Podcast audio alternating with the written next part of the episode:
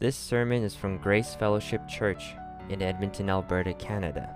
To access other sermons or to learn more about us, please visit our website at graceedmonton.ca. But before we begin, um, and as we begin, let's go to the Lord in prayer. Father, we, we glory in you. We give you thanks for this night. Lord, I give you thanks for everyone that's here. Lord, we give you thanks for uh, uh, all the people who aren't here, Lord, and, and we pray for their blessing. But we pray tonight as we meet together and as we open your word, Lord, that you would speak to us. What a, uh, a complex and controversial topic. And yet, Lord, you have spoken, and in many ways you've spoken clearly. And we want to read, and we want to study, and we want to obey your word, uh, whether it's about Christology or soteriology or eschatology. And so, Lord, bless our time tonight. We pray that you would be glorified, that your name would be magnified as we open your word, and that we would be made ready for the last things. We pray all of this in Jesus' name. Amen. Amen. Well, we made it. we finally did it. I, I looked back in my calendar, and it has been exactly six months to the day that we've been studying through our statement of faith. So we started, uh, if you were here, uh, you'd remember that October 1st, 2020, Elias started with the doctrine of the scriptures.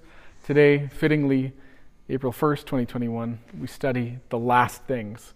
And this is, it's my intention that this will be the last study in our statement. So uh, as we come to the end of this uh, series, it's no coincidence that we look at eschatology. And uh, Noah, do you know what eschatology means? No. Does anyone else know what eschatology means? Study of the last thing. Study the last things. That's right. So eschatos or eschaton is Greek for last. And so eschatology is the study of the last. It's the study of the last things. And to whet our appetites tonight, I want to start by asking a question. And that's the first question you'll see on your handout. And the question is this Why, in all the world, why should we study eschatology? Why does eschatology matter for us as Christians?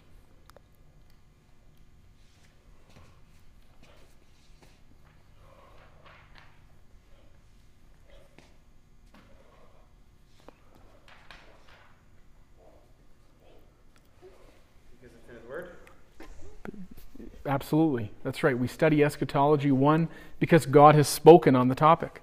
Noah was asking uh, why it is that we study the last things. How do we know how the last things will be? Uh, we know because God has spoken on the subject. So, whenever and wherever God speaks, we ought to pay attention. And so, we study eschatology because God has spoken on these things. Yes, Noah? Uh, I forgot. It's April 1st today, which means I forgot to do my morning prank. It's okay. Can I prank when we get home? Maybe tomorrow. Okay? It's April 1st today, so it won't be April Fool's. Okay. so we study the last things because God has spoken. And, and everything that God has spoken has application for us. So, by way of reminder, it's fitting that we, we looked at this verse in our study on the doctrine of the Scriptures.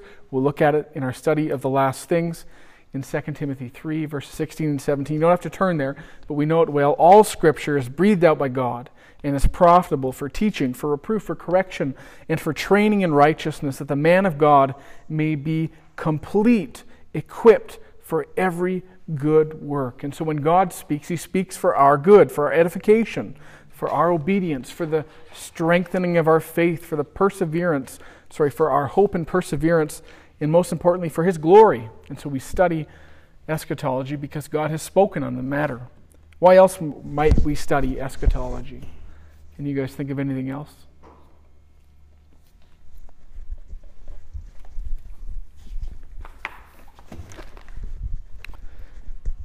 I'll give you another hint. In Revelation chapter 1, in verse 3,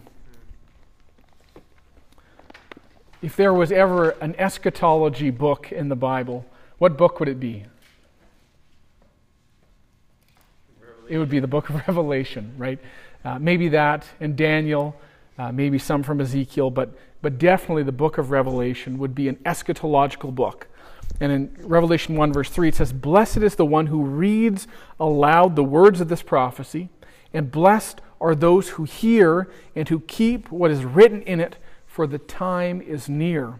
And so when we approach the study of the last things, just like as we approach the, the book of Revelation, we should expect blessing from it. And so, uh, my hope, my, my goal, my prayer tonight is that we would be blessed as we look at the doctrine of the last things.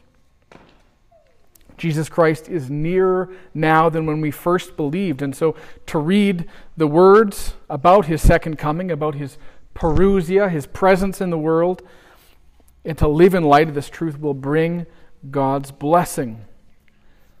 And the third one, we study the last things. This is a bit of a mouthful because we long for the visible the bodily return of our Savior, the Lord Jesus Christ. We, we study the last things because we look forward to the last things. When Christ will return and will transform our lowly bodies to be like His glorious body.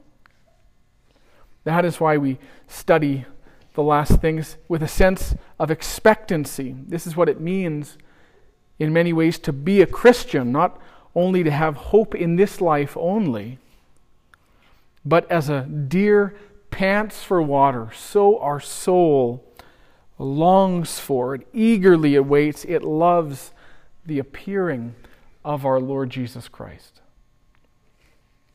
If you look into God's Word over and over again, and as I did this week, I I saw it over and over again. We see that this is one of the defining marks of a true Christian is that we're no longer citizens of this world. You said it as just as we are about to begin, Steve, that that we a true Christian, a mature Christian is heavenly minded. Is heavenly minded. We're no longer citizens of this world, but rather we're exiles and pilgrims in a foreign land, on a journey to our true home, on a journey to the celestial city. In fact, if we do not have an interest in this topic, if we do not have an interest in Christ's coming in the last things, we need to ask ourselves how have we become deficient?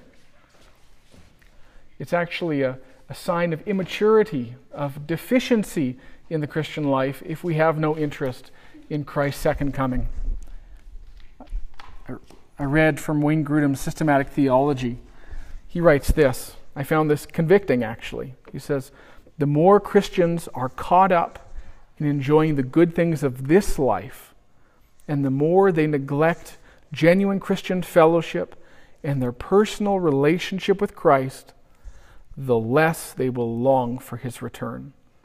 On the other hand, many Christians who are experiencing suffering or persecution, or who are more elderly and infirm, and those who daily walk with Christ, sorry, whose daily walk with Christ is vital and deep, they will have a more intense longing for his return.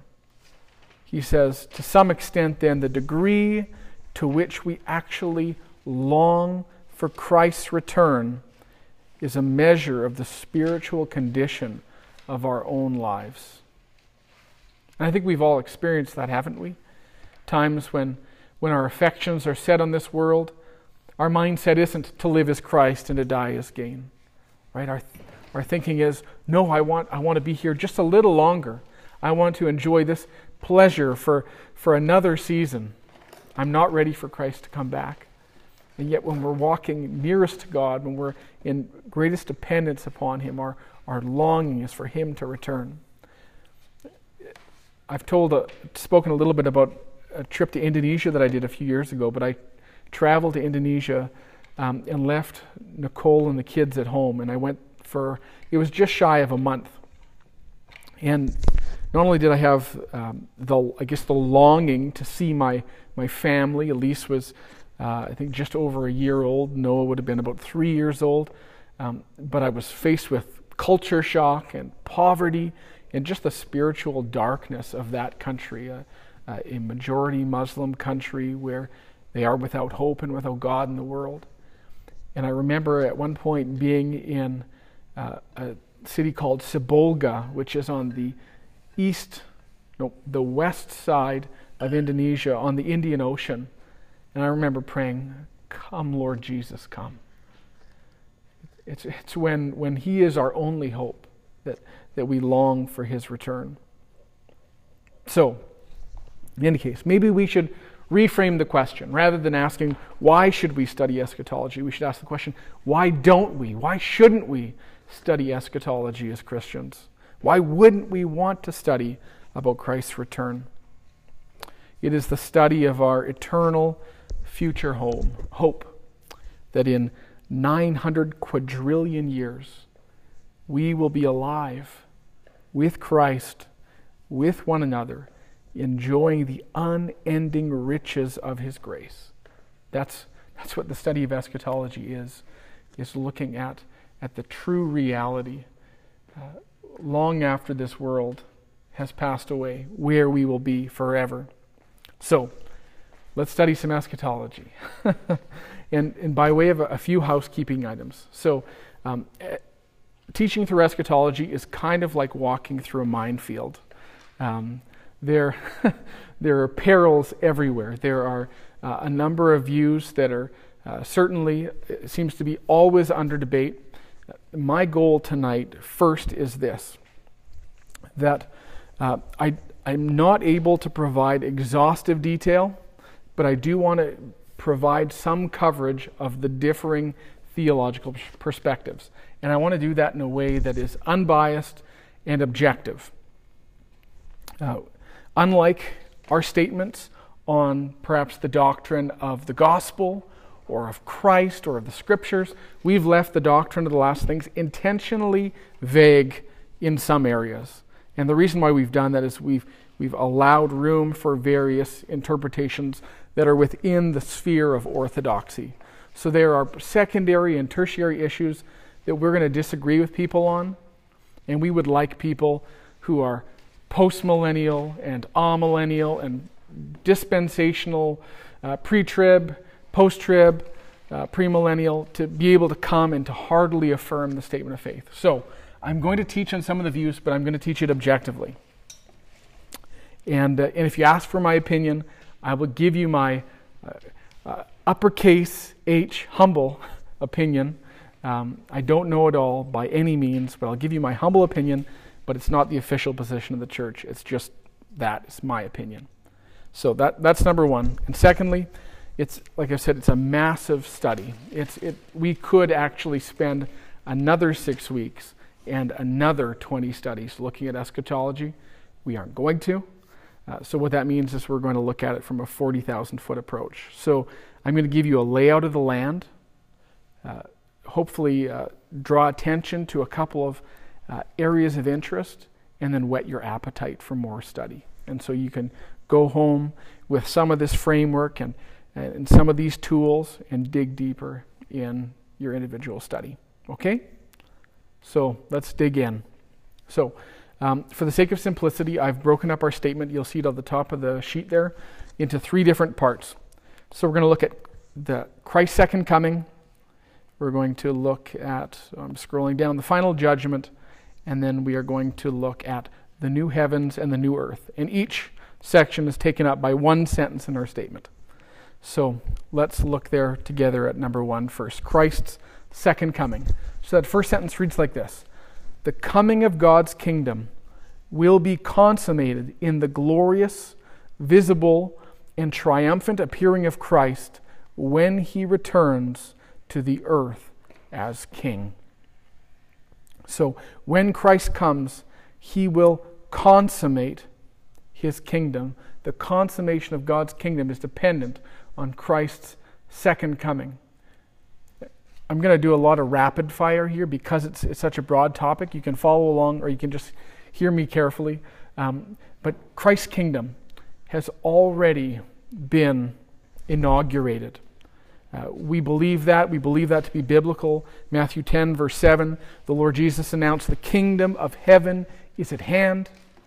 Luke chapter 11 and verse 20, when some people accused Christ of casting out demons by the power of demons, you might remember he said, But if it is by the finger of God that I cast out demons, then the kingdom of God has come upon you. In Colossians 1:13, Paul wrote to the church in Colossae, he says, He has delivered us from the domain of darkness and transferred us to the kingdom of his beloved Son. The kingdom of God has been inaugurated, it's been set in motion, and it is awaiting consummation. And so, as surely as Christ came the first time to deal with sin, not to deal, sorry, what am I trying to say here? As surely as Christ came the first time to die on the cross for our sin, just as surely Christ will come a second time, not to deal with sin, but to save those who are eagerly waiting for him. He is coming to bring his kingdom to completion. Now, I want to ask the question how will Christ return? And it's not a trick question. Um, the Bible speaks fairly clearly on it, but does anyone know how will Christ come back? In glory? In glory, yeah, it says it in our statement, his glorious return. I'm thinking physically, materially, you can see it with your eyes. Oh, uh, yeah, Philippians. Every knee shall bow, every tongue confess that Jesus Christ is Lord. That's right, he'll, he'll, he'll come in triumph, conquering his enemies. If we go to Acts chapter 1, in Acts chapter 1, you'll remember when I taught on the ascension, when Christ ascended, uh, he rose up, he ascended into the clouds beyond the sight of the disciples. And after the ascension, it says this. So, uh, and while they were gazing, this is Acts chapter 1, verse 10. And while they were gazing into heaven as he went, behold, two men stood by them in white robes and said, Men of Galilee, why do you stand looking into heaven? This Jesus, who was taken up from you into heaven, will come in the same way as you saw him go into heaven. And so, in the same way that Christ went up to heaven, it's the same way that he will come down. He will, he will descend from the clouds. In Matthew chapter 24 and verse 27, it says this For as the lightning comes from the east and shines as far as the west, so will be the coming of the Son of Man. So not only will Christ's return be from the heavens, from above, from the clouds, but it'll be sudden. It'll be, it'll be instantaneous. You guys will remember I shared a story from last week about the World Mission Society, Church of God. And I, we were talking in that particular exchange about the Passover. Well, in a completely separate exchange, one time we had them over and they were sitting at our kitchen table and we were talking about the second coming of Christ. And they did what I would say they did violence to this text in Matthew chapter 24. And what they said was, um, as the lightning came from the east, so Christ has come back, and he has come and landed in the east, uh, specifically East Asia, specifically South Korea. And if you know anything about the World Mission Society, they believe that um, a man by the name of An Sung Hong, uh, who was born in 1918 in Korea, uh, is the Lord Jesus Christ. That, that he came in 1918. He came from the east, being in, in South Korea, East Asia. He lived, he married, and then in 1985 he died. But uh, he died after founding the World Mission Society, and his wife, who is still alive, is God the Mother. She is God and God incarnate in human flesh, and together they are. It's a strange view of the Trinity, but together, An Sung Hong and his wife are God the Father, God the Son, and God the Holy Spirit. Now, can I ask? I, so I said, how will Christ return? Why does that not make sense? How is that wrong? So we said that he will come from the clouds, he will come from the heavens. It'll be sudden as lightning flashes across the sky from east to west. But why would it be wrong that he's already been born, lived, and died? You didn't think you were doing apologetics tonight. My question would be is, well, couple. Um, if this is the Christ, then where is the rest of his church? Because he's come to ransom her. My first one. And second one, if, if that is Christ incarnate, which it isn't, why would he die again? yeah, yeah. There's a lot of problems. There's a lot of problems there.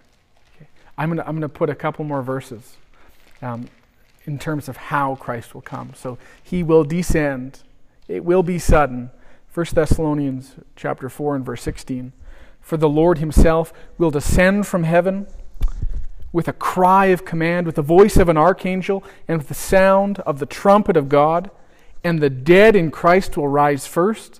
Then we who are alive, who are left, will be caught up together with them in the clouds to meet the Lord in the air, and so we will always be with the Lord.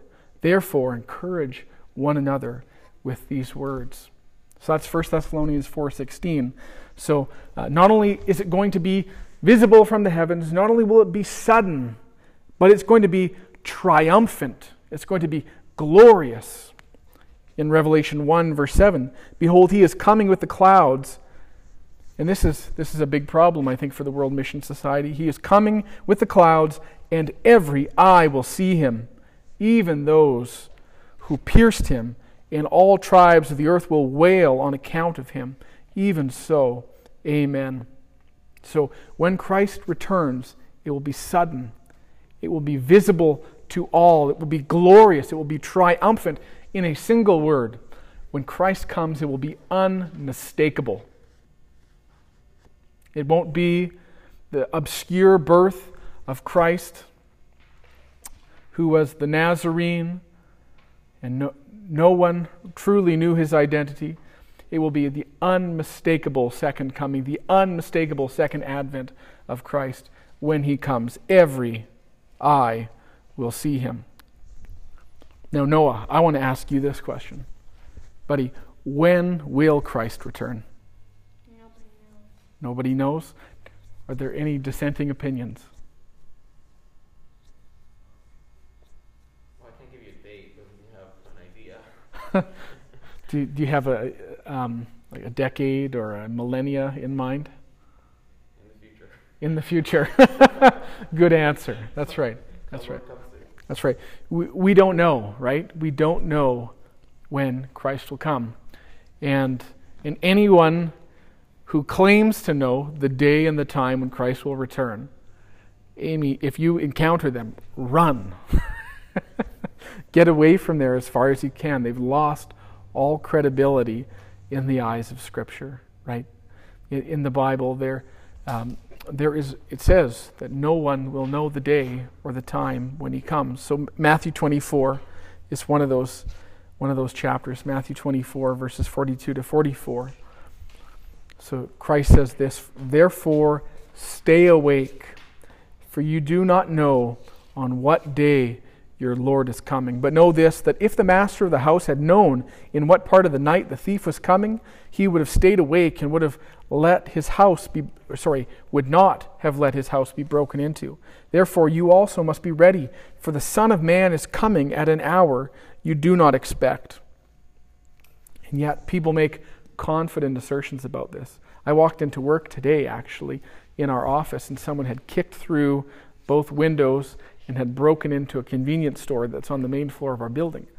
Had they known that a criminal was going to come and break into the building last night, they would have been ready. They, they put out an email that said they would have security uh, uh, providing patrols extra tonight. And what I would say is, is it's too late. They needed security last night. And yet, just as they did not know that someone was going to be breaking into the building last night, we do not know. We cannot pinpoint the day when Christ will come. Um, I don't mean, as, as we talk about this, to pick on cults specifically, um, but it just so happens that a lot of cult groups uh, place a lot of emphasis on eschatology. I don't think that is a coincidence. I think that they lean heavily on apocalyptic texts because they are unclear, and that's why there is so much eschatology to talk about. But this is an example of, of a group that has made confident assertions that Christ will come. So, the Jehovah's Witnesses, the founder of the Jehovah's Witnesses, Charles Taze Russell, and, her, and his followers have made many predictions, uh, predictions that, that the Jehovah's Witnesses have had to explain after the fact simply because they're embarrassing if they don't explain them away. So, he predicted first that in 1878, he said the gathered saints would be translated into spirit form. So there would be some, some form of, of rapture or, or translation when the true people of God would, would enter into a, a spiritual state. Then it was predicted in 1914 that Christ's millennial rule would begin. And they realized that there were uh, some date miscalculations, so that date was later corrected to 1918. And then it was prophesied that the patriarchs and the prophets would raise from the dead in 1925. And then again, there were other dates set for 1975. And then, even as late as 1995, they were saying that the Armageddon was going to come before the year 2000. All of these are claims that they made, they set dates on. And, uh, and what we could have said in 1877 or in 1913 or 1917 or 1999 is that all of them are going to be untrue because we, uh, as humbling as it is, we do not know when Christ will come. Mark 13, 32, 33, but we're in good company. But concerning that day or that hour, no one knows, Christ said, not even the angels in heaven, nor the Son of Man, but only the Father. Be on guard, keep awake, for you do not know when the time will come. Now, Steve, you said something when I asked, uh, when will Christ's second coming happen? You said that we, we, there are some indicators. Can you think of any of those indicators, things that, that might need to happen before Christ comes? Um, Matthew 24 has lots to say. It does. Uh, verse 24, or sorry, chapter 24, verse, um, verse 14. And this gospel of the kingdom will be proclaimed throughout all the whole world as a testimony to all nations, then the end will come. That's one thing I can off the top of my head. Yeah. You, you, you, textbook answer. That's the, that's the first answer, is that is the gospel must be proclaimed to the whole world. And, and what I think that means is a, a thorough proclamation. So the, the children and I, during our, our family worship, will we go through something. Does anyone know of the God or the Joshua Project? I've heard of it. The Joshua Project, they, they do a people group of the day. And so you pray for a particular people group.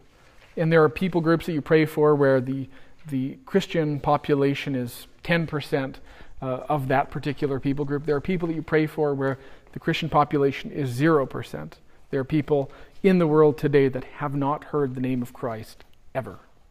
They do not know who Jesus is. You could, if you were to come and, and say the name of Jesus, it might as well be your brother uh, because they don't know who it is.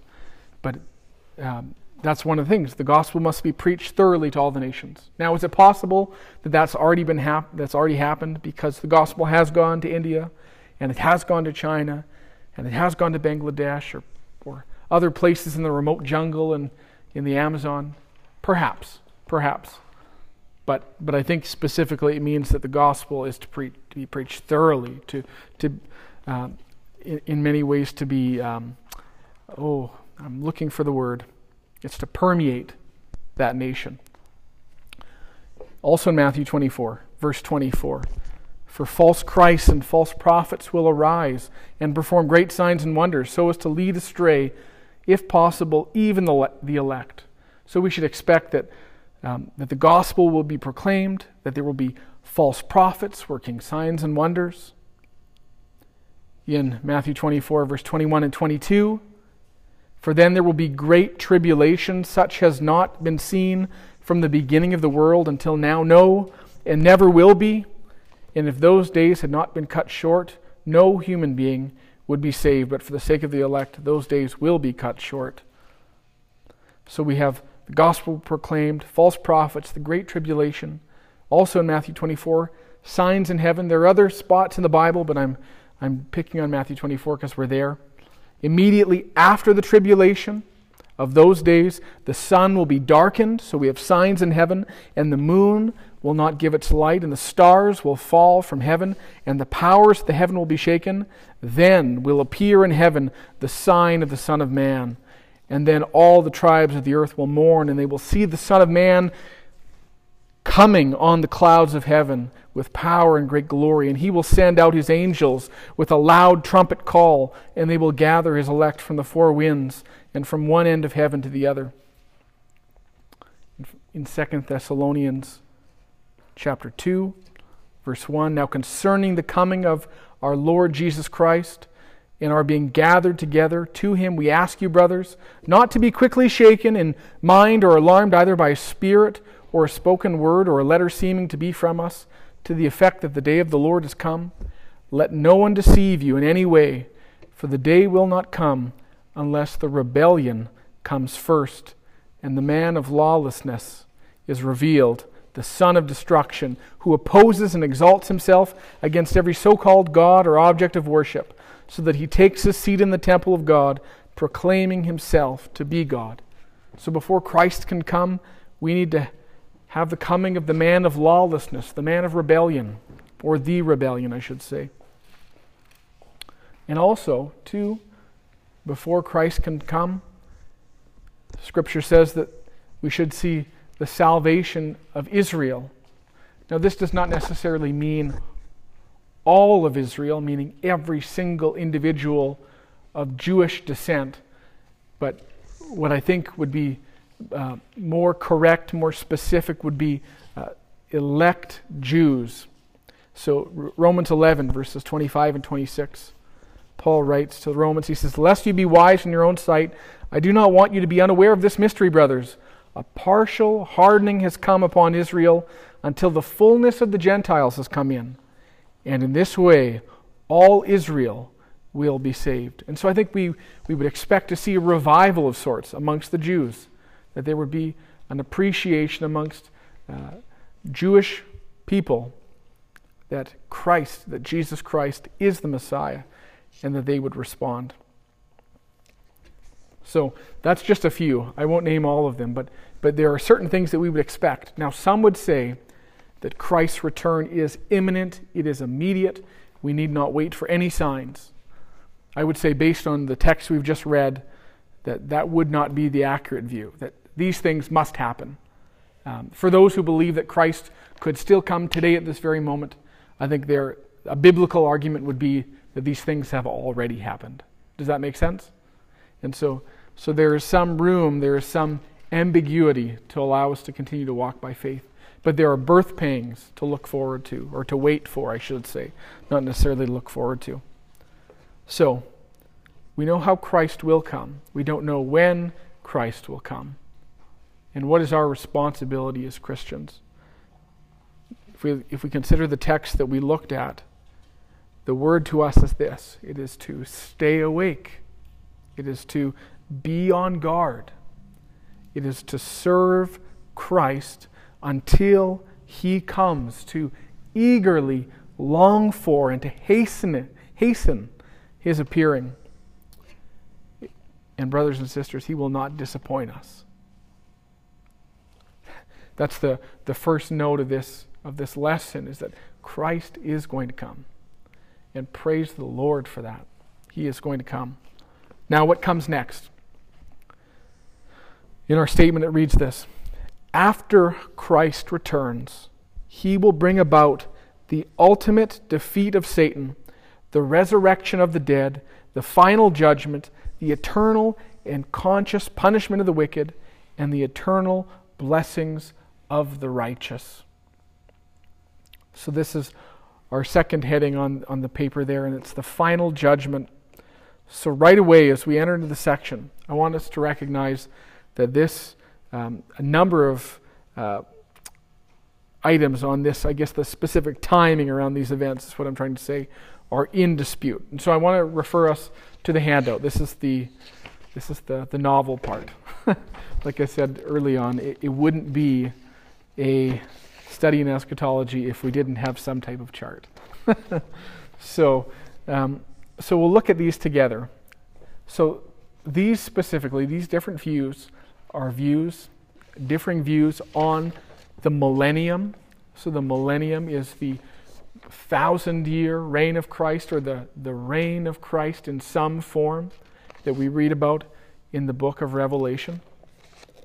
And, uh, and this has bearing both on when Christ comes and also uh, what happens when Christ comes. So we'll look, uh, we'll start with the most simple, and we'll look first in the top left quadrant at amillennialism. So this is the most simple of views. So we'll we'll take a look at this one first. Now, does anyone do you think anyone could give a one or two sentence description of amillennialism? Something that's just a concise synopsis? I don't know if it's going to be one or two sentences, but Sure. um, the Amillennial view would hold that uh, that the revealed Word of God, in regards to Revelation specifically, and other parts uh, like Daniel or Ezekiel, are um, apocalyptic, and uh, falling within that genre means that uh, there's a certain way to look at it. It's, uh, it's to be interpreted symbolically as a as a tool for us to look forward to the future. Christ wins in the end, but the specifics um, are to um, are not fully known or not fully revealed, as uh, especially when you look at different parts of Revelation. Sorry, but No, that's fine. That's fine. You, you warned us. uh, but uh, but in the end, the uh, the final consummation of the kingdom uh, is fully revealed that Christ wins. So on on the specifics about how it happens, it's not. Um, we wouldn't hang our hats too uh, too firmly on one book or another. That's right. So, so with, in, in, one way, what you're saying is the amillennial view, in terms of the philosophy of interpretation, would view Revelation uh, and other apocalyptic literature as being rich in symbolism, and so therefore we should interpret some of those things as as as perhaps symbolic or spiritual in nature. So, uh, the amillennial view um, is is this in summary: Christ Christ's reign in the millennium is is not a physical, bodily reign on the earth, uh, but rather it's a heavenly rule. It's a heavenly reign right now. And so an amillennialist might point to passages like Matthew chapter 28, verses 18 to 20, where Christ says, All authority in, on heaven and on earth has been given to me. They would see that as, as the, the consummation, or not the consummation, but the, the inauguration, perhaps is a better word of putting it, uh, of Christ's reign on the earth, or sorry, in heaven. And so uh, every believer that dies, uh, they would view the first resurrection that we would see spoken of in Revelation chapter 20, where we, that, that's where we find the millennium. They would see that first resurrection as a resurrection into heaven where believers go and they rule and reign with Christ for what isn't necessarily literally a 1,000 year period, but, but a very long time. So, a thousand years being, being representative of a very long time. So, if we were to look at our visual, this is the church age, this is where we are at right now. There is no future millennium, but rather the millennium is during the church age. It is a spiritual millennium. When Christ returns, he will return. There will be a resurrection, there will be judgment, and then there will be an eternal state. So, an eternal state both for the wicked and for the righteous. Does that make sense? So, in many ways, uh, an amillennialist would view Revelation 20 as being spiritual and not necessarily literally a 1,000 year reign. And they would look, in fairness to, to millennials, um, they would point to the fact that in Revelation 20, it doesn't actually say that Christ will reign on the earth. So, so if you were to look at Revelation chapter 20 and maybe I'll, I'll start from verse 4 for context. Then I saw thrones, and seated on them were those whom the authority to judge was committed. And also I saw the souls of those who had been beheaded for the testimony of Jesus and for the word of God, and those who had not worshipped the beast or its image and had not received its mark on their foreheads or their hands. They came to life and reigned with Christ for a thousand years. The rest of the dead did not come to life until the thousand years were ended. This is the first resurrection. And so that if, if you're debating with an amillennialist, one of the main features that you're debating about is that first resurrection. Is that first resurrection physical? And when they came to life, are they coming to life in, in uh, the way that the, the Greek term uses that? It could also mean living. So, that, so they are living instead of, you know, they lived and reigned with Christ for a thousand years. So that would be, that would be their contention that absolutely amillennialism in some ways is a misnomer. They would say, absolutely, we believe in a millennium. We believe in a spiritual millennium. So I've, I've given that lots of airtime. We'll look next to the top right quadrant postmillennialism. So, postmillennialism uh, is the belief that the millennium, in many ways like amillennialism, the millennium of Revelation 20 is happening right here and right now, or to some extent is is, is going to come about in the future. And if, if does anyone here know a postmillennialist? I know we know of postmillennialists, but um, postmillennialism, in, in many ways, I'll, I'll speak this just kind of off the cuff, is a very attractive position because it's a very optimistic position. Um,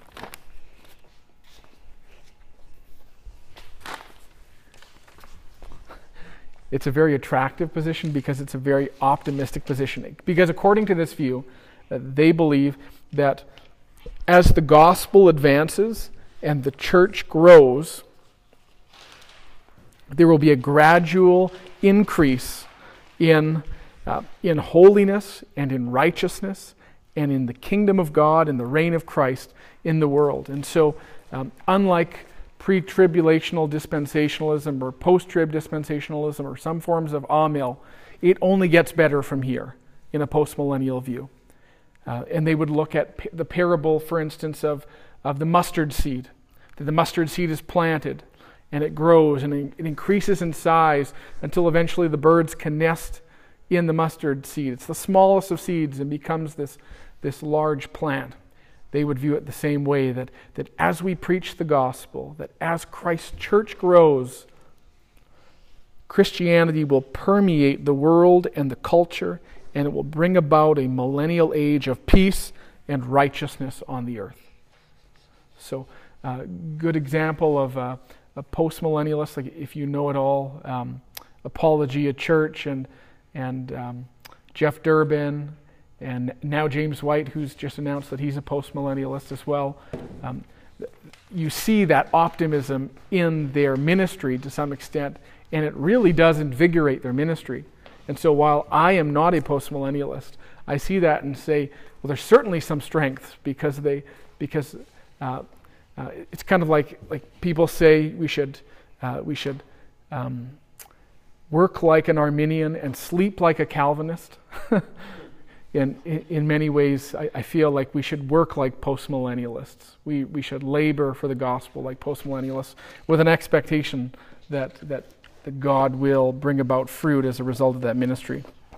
Okay, bottom left quadrant. Are you guys still with me? Yeah, okay. So this is known as historical premillennialism, or sometimes classic or classical premillennialism. And this is starting to get a little bit more complex. So we're going from perhaps simplest to most complex here. So uh, what we see here on the left is the church age. So this is the age that we are in. The church exists now. That near the end of the church age, there will be the great tribulation, the tribulation that we read about in Matthew chapter 24. You'll see there that that tribulation happens during the church age. So the church remains in the world during this time of great difficulty, during this time of great suffering, the church will be present. At the conclusion of the tribulation, you'll see here that Christ returns. There's the catching up of the believers to be with Christ. So they go up, and then immediately they come down. So in this throng, the believers will, will come down with Christ. Christ will establish his earthly millennial kingdom in the world. Some say in Jerusalem, some, some don't specify, but it'll be an earthly reign for a literal 1,000 years, or perhaps a very, very long time. Then will come the judgment, the defeat of Satan, and the eternal state. This is perhaps the, the oldest held view of all of the popular views. So if you were to look back at some of the early church fathers, they would articulate this view. And then, bottom right um, is perhaps uh, what I'll say is this view has been artic- articulated uh, relatively recently compared to the other views.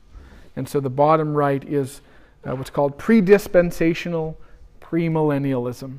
We could do a really good crossword puzzle with all these words.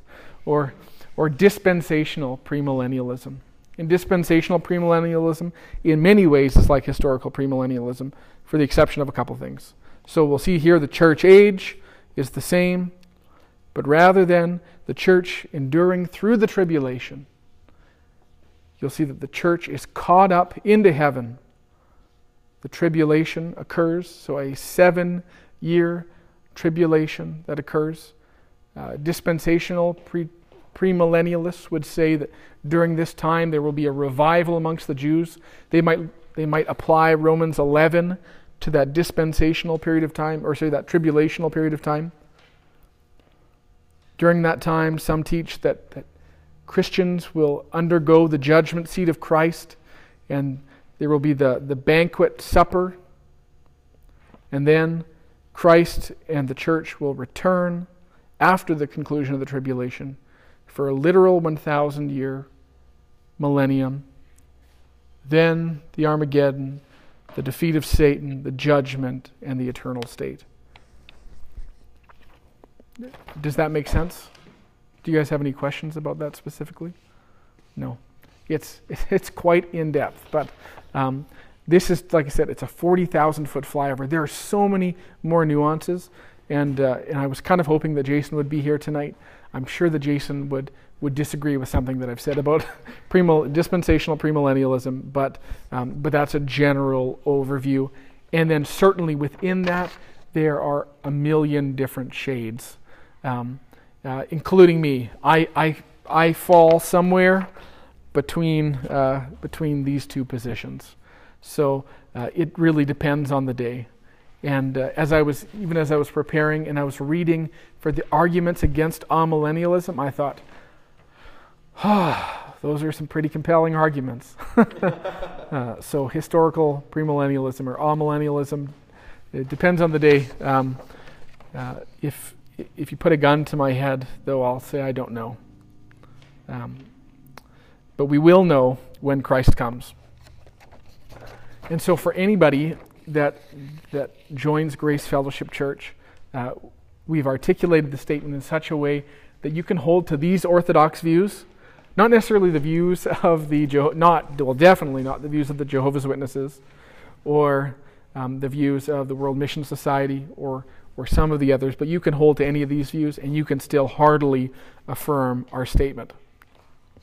So, regardless of, of where you end up, a few things are certain.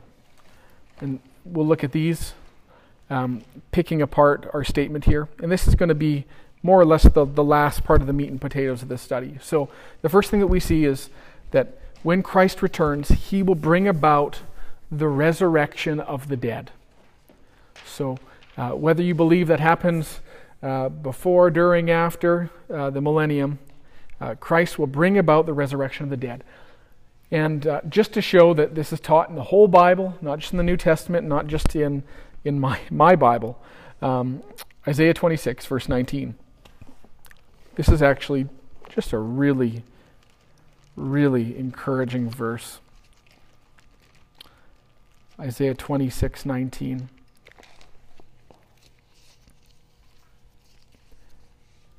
It says, Your dead shall live, your bodies shall rise. You who dwell in the dust, awake and sing for joy. For your dew is a dew of light, and the earth will give birth to the dead. I can, I can speak from experience that uh, when there is a birth, it is a joyous experience. My kids laugh at me um, because I say that I cried when both of them were born. Um, they, they, say they don't get to see me cry enough. Um, is it a question about eschatology? Sure, go ahead. Uh, is it about, oh yeah, we, why do we never see you cry? Not quite a question about eschatology. Yeah, I thought we were talking about that. Yeah, kind of, sort of. Yeah, can you tell me why you never cry? You know what? It takes a lot to move me to cry at times. I agree. But but one thing's for sure the joy of a birth. But when both of you guys were born, uh, there were tears of joy. And, and, and so this is what the resurrection will be like for the righteous. You who dwell in the dust, awake and sing for joy. The resurrection is going to be a good and a glorious thing. Daniel chapter 12 and verse 2. You see, we're hitting some of the apocalyptic Old Testament books. Daniel 12 2. And many of those who sleep in the dust of the earth shall awake, some to everlasting life, and some to shame and everlasting contempt. There's shame and contempt, and it's everlasting for the wicked, but to the righteous, everlasting life. John chapter 5, verse 25. Christ says, Truly, truly, I say to you, an hour is coming and is now here when the dead will hear the voice of the Son of God, and those who hear will live. For as the Father has live has life in himself, so he has granted the Son also to have life in himself. And he has given him authority to execute judgment, because he is the Son of Man. Do not marvel at this, for an hour is coming when all who are in the tombs will hear his voice and come out, like Lazarus, when Christ said, Lazarus, come forth. Everyone will come out, those who have done good to the resurrection of life, and those who have done evil to the resurrection of judgment. And it wouldn't be complete without a visit to Revelation, Revelation 21. Am I, am I going too fast? Okay. okay. Revelation 21, verse 13. And the sea gave up the dead who were in it. Kids, we watched a show on the Titanic recently. So in Revelation 21, verse 13, it says, And the sea gave up the dead who were in it. All of the passengers who died in the Titanic and who conceivably sank to the bottom of the ocean with the Titanic. The sea one day is going to give up the passengers of the Titanic. And anybody else, all of the other people that have been in shipwrecks and anything else, the sea will give up the dead who are in it. Death and Hades gave up the dead who were in them, and they were judged, each of them, according to what they had done. So there will be a resurrection of the dead. Everyone, and it'll be a physical, bodily resur- resurrection. That will be the nature of the resurrection. Yes?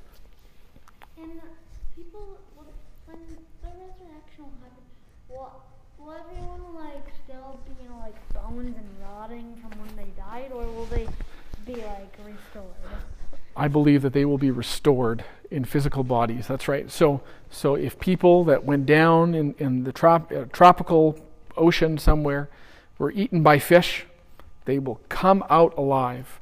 Or if their if their bones were scattered in the water, they will rejoin and they will come back. They will be physically present. Next thing we see is that Christ will defeat Satan.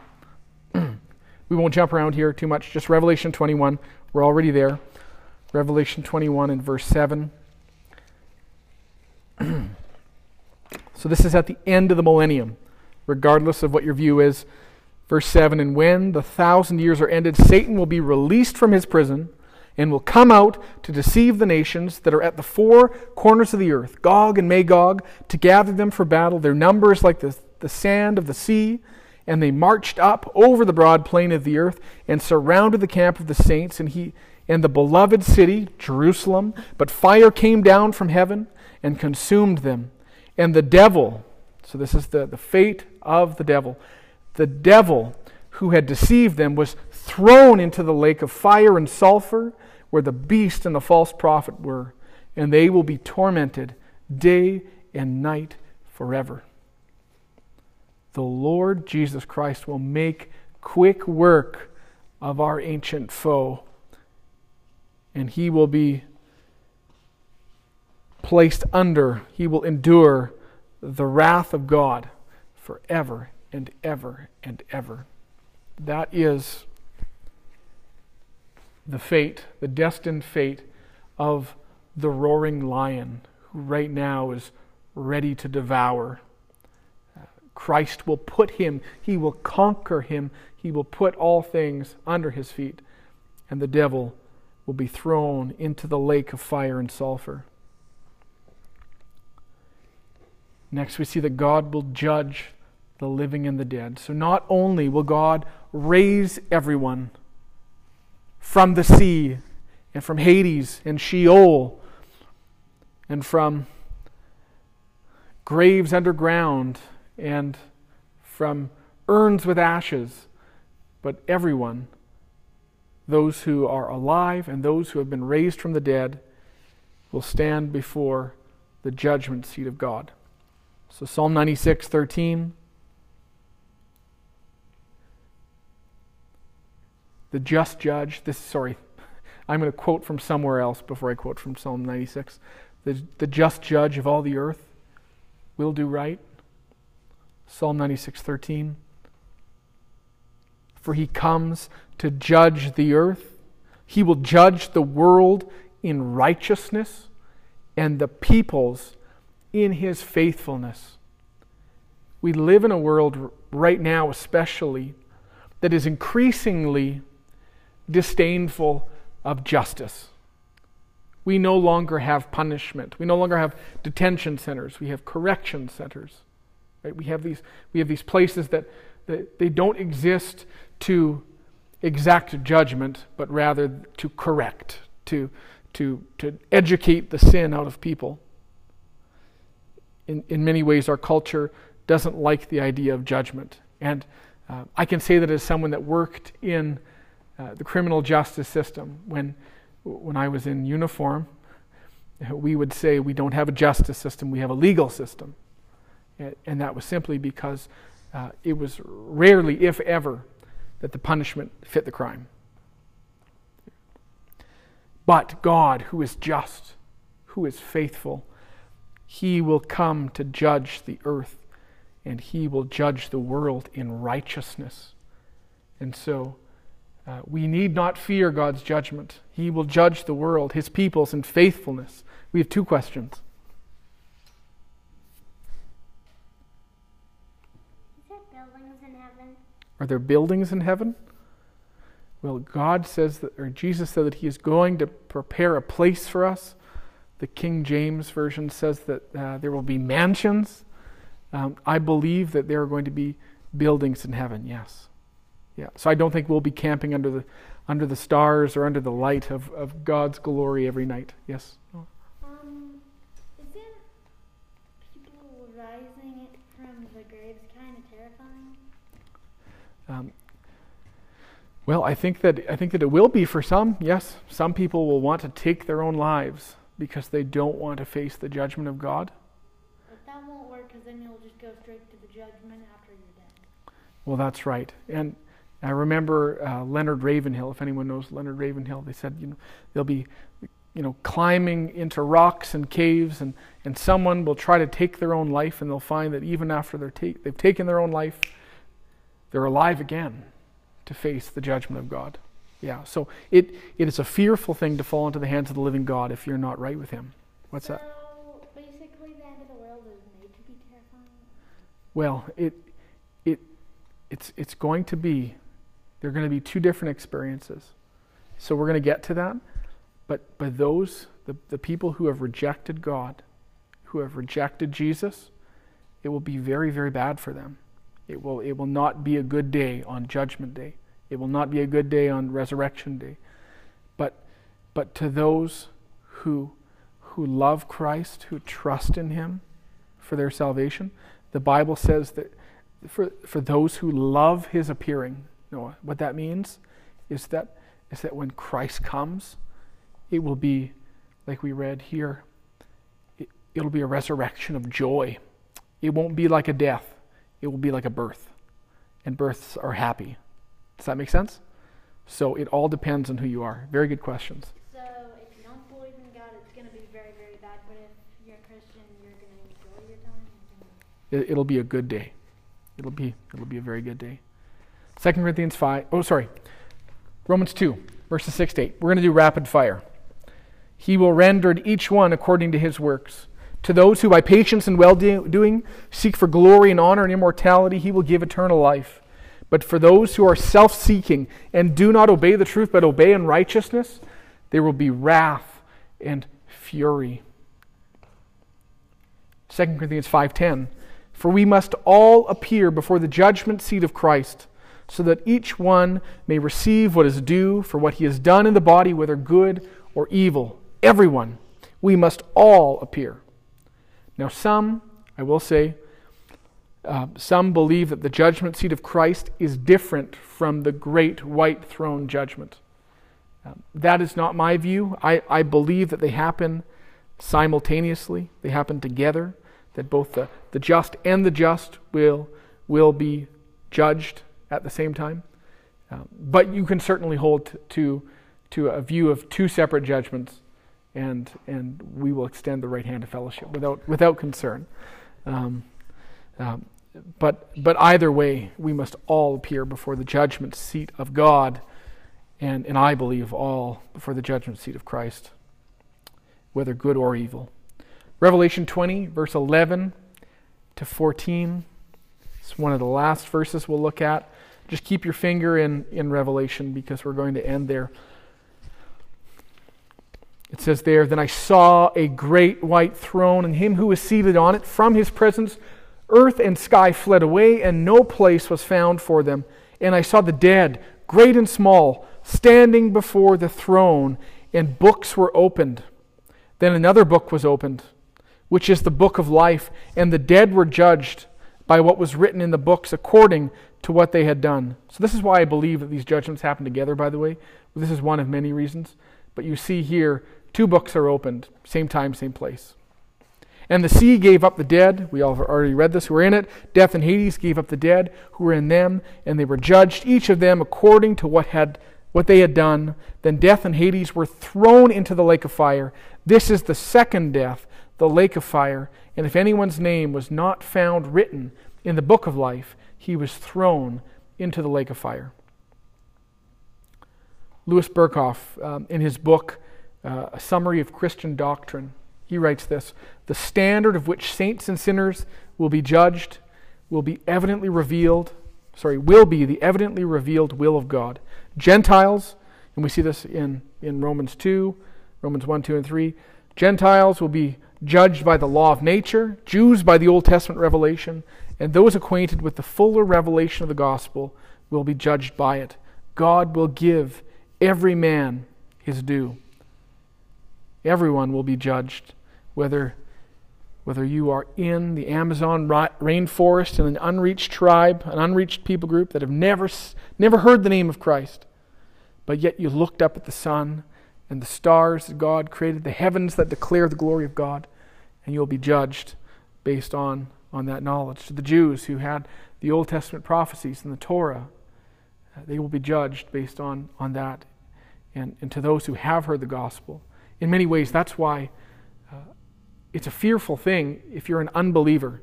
It's a fearful thing if you're an unbeliever to hear the gospel and to not respond to it because you will be held to account for that knowledge. It would be, it would be better for you have never to heard it than to hear it and to reject it. Yes, Noah? Um, does being, does being thrown into the lake of fire physically hurt, hurt, or is is it just another way of saying you're cast into hell? Very good question. I'm going to answer that question in one minute, okay? Okay. No one will escape the perfect and just judgment of God. No one.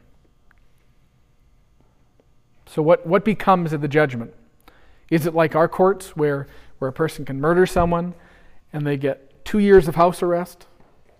It, um, eh, sorry, I don't mean to be so political. but, but what, what will come? What will, what will become of the wicked? The wicked will be doomed to hell. And that, that ought to shake us to some extent, brothers and sisters. That people, real people with real souls, are going to go to a real place that we call hell, a place of eternal, conscious punishment. He will bring about the eternal, conscious punishment of the wicked for all those who have rebelled against their God and Creator, who have rejected the only Savior of the world, the Lord Jesus Christ, the only name given under heaven by which we must be saved. They will endure the just wrath of God for all of eternity. Period. In Scripture, it's referred to Noah as a fiery furnace, as a prison, as the lake of fire. In Matthew 8, chapter, Matthew chapter 8, verse 12. I'm just going to do rapid fire again. In that place there will be weeping and gnashing of teeth. Mark 9, 47 and 48. And if your eye causes you to sin, this is Christ saying this, tear it out. It is better for you to enter the kingdom of God with one eye than with two eyes to be thrown into hell. Verse 48 is probably one of the most fearsome verses in all the Bible.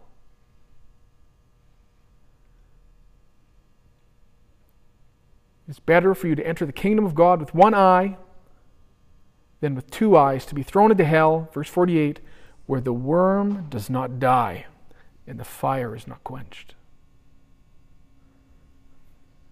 Unlike the Jehovah's Witnesses who believe in annihilationism, this idea that you die and then you're done. There's just no more conscious punishment. It's not what the Bible teaches. The worm does not die and the fire is not quenched. I'll make my case with other texts. Revelation 14:10, he also will drink the wine of God's wrath poured full strength into the cup of his anger, and he will be tormented. Norbert, does that sound painful? He will be tormented with fire and sulfur in the presence of the holy angels and in the presence of the Lamb. Revelation 21, verse 8. But as for the cowardly, the faithless, the detestable, as for murderers, the sexually immoral, sorcerers, idolaters, and all liars, their portion will be in the lake that burns with fire and sulfur, which is the second death. So we do not believe in annihilationism. And I'll tell you why. We don't believe it because it's not in the Bible. The worm does not, does not die, the fire is not quenched. They will be tormented with fire and sulfur in the presence of the holy angels and in the presence of the Lamb. The same Lamb that was slain for the sins of many will be the same presence that torments the unrighteous for all of eternity, if you can believe that. It will, hell will be a bad place not only because God isn't there, but hell will be a bad place because God is there in judgment, in wrath, for all time. And this, this doctrine demonstrates two things it demonstrates both the holiness of God and it demonstrates the love of God. It demonstrates the holiness of God in this way that oftentimes we have a high view of man and a low view of God. When people say, Why would God ever sentence me to an eternity in hell? What kind of a loving God would do that? A just God, a good God, a holy God, a righteous God, a perfect God. And the reason why he does that is because you are not any of those things. We have all sinned and fallen short and fall short of the glory of God. We are the way that I sometimes say it on the street. Just put your hand down, bud, and I'll come back to you, I promise. Um, the way that I say it sometimes with street evangelism is this that you are guilty of the greatest cosmic offense that ever has or ever will be. And that is the offense of cosmic treason. You have rebelled against, you have rejected, you have denied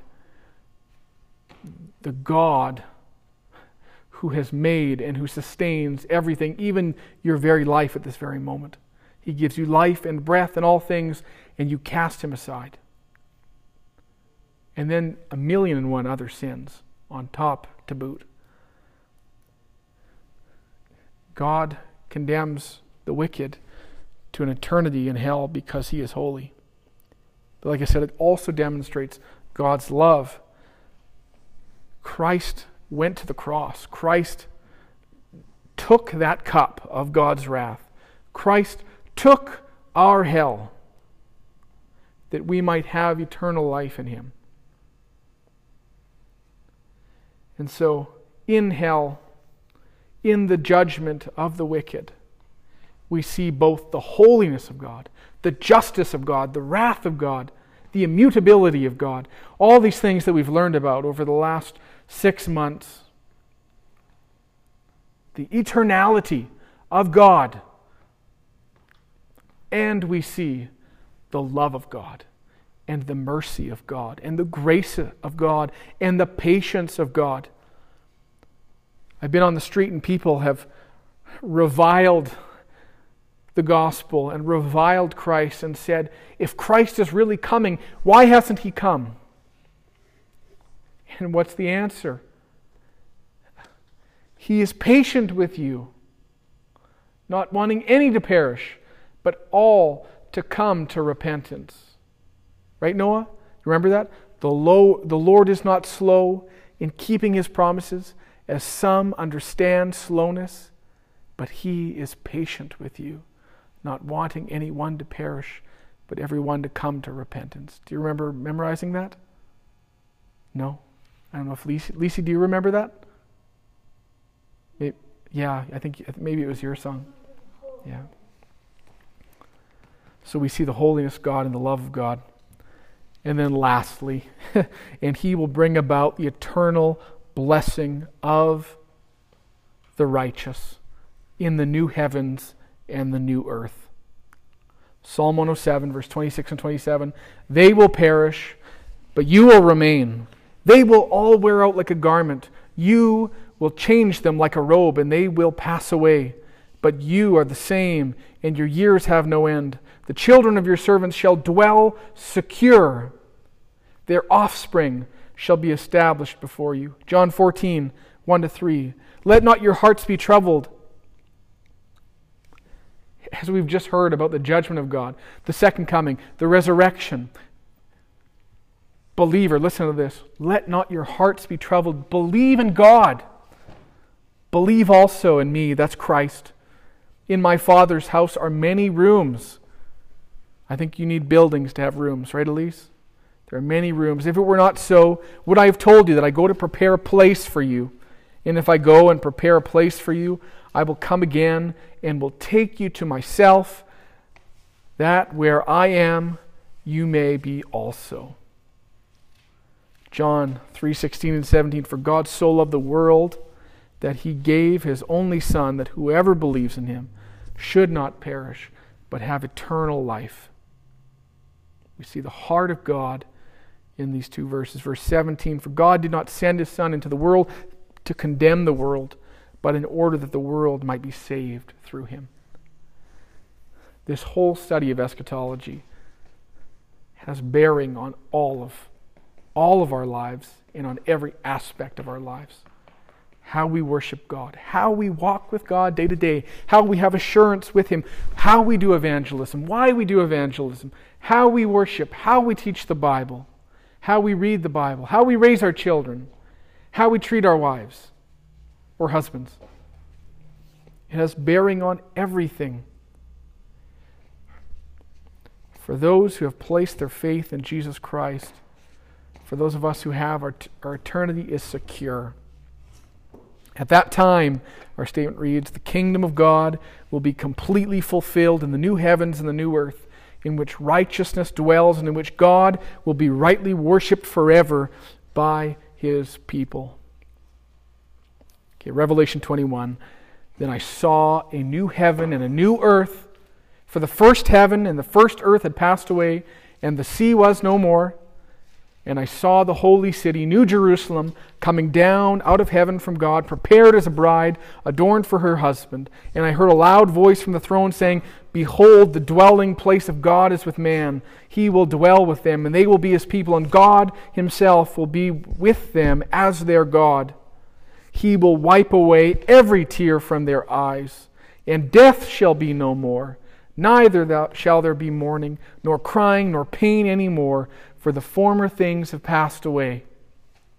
And he said, and he who was seated on the throne said, Behold, I am making all things new.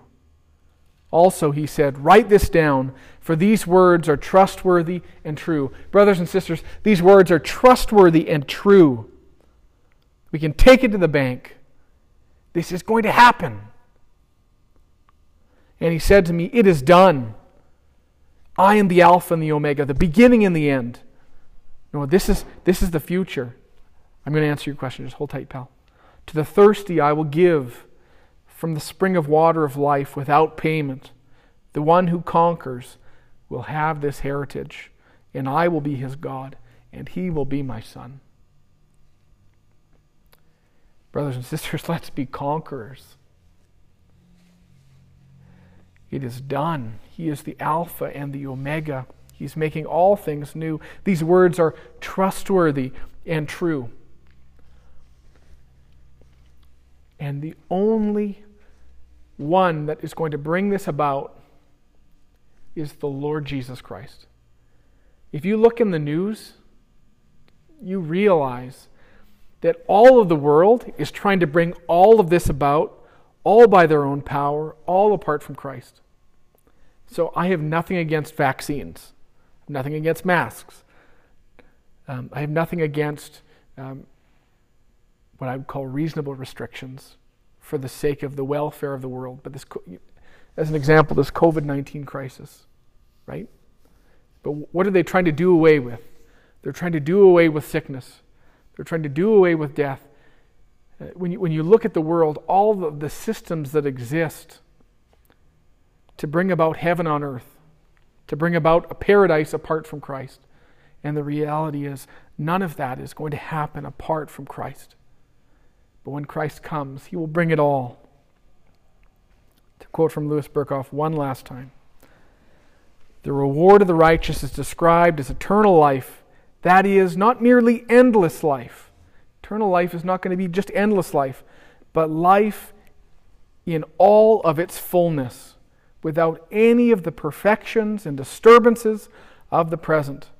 This fullness of life is enjoyed in communion with God, which is really the essence of eternal life an eternity in communion with God. So the last two verses in the book of Revelation read this and I think we can all agree. He who testifies to these things says, Surely I am coming soon. Amen. Come, Lord Jesus. The grace of the Lord Jesus be with all. Amen. Amen. Sorry I, that was longer. I just wanted to, I didn't want to say we'll come back next week. so, yes, Noah fire actually hurts, like being thrown into actual The Bible uses the word torment. So tormenting, when someone is tormented, that is that is a it's a state of anguish. Like if I said, when we get home, I'm going to torment you. You're not going to look forward to that. That's going to be a painful experience, right? Fear not, I'm not going to do that. But but but that's what the lake of fire is. It's a place of torment. Yeah. So it actually hurts like being cast into like I, an actual like uh, I don't know exactly. I don't know exactly all that it's going to contain. But if it's called the lake of fire, it's probably it's, it's, it's a very graphic image, yeah. Any other questions?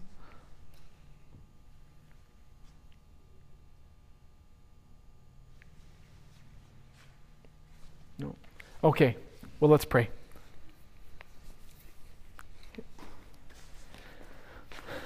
Father in heaven, I pray that you would apply these things to our hearts.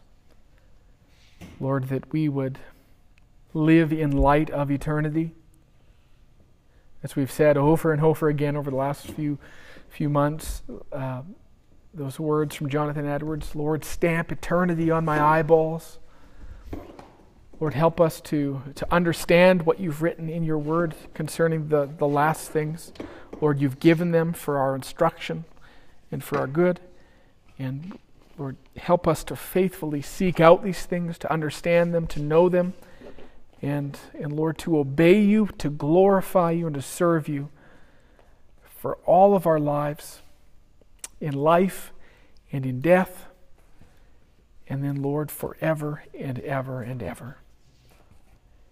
Lord, we thank you for Jesus Christ.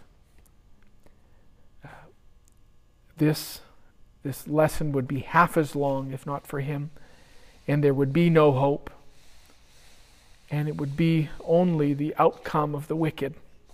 It would be only torment and unquenchable fire. But thanks be to you, Lord, that you sent your Son, Jesus Christ, that we might be saved from that. And for that, we are forever and eternally grateful. And Lord, we have all the reason in all the world to worship you for all of eternity uh, simply because of the Lord Jesus Christ. And so much more in light of all that you are. Lord, we thank you. In Jesus' name we pray. Amen.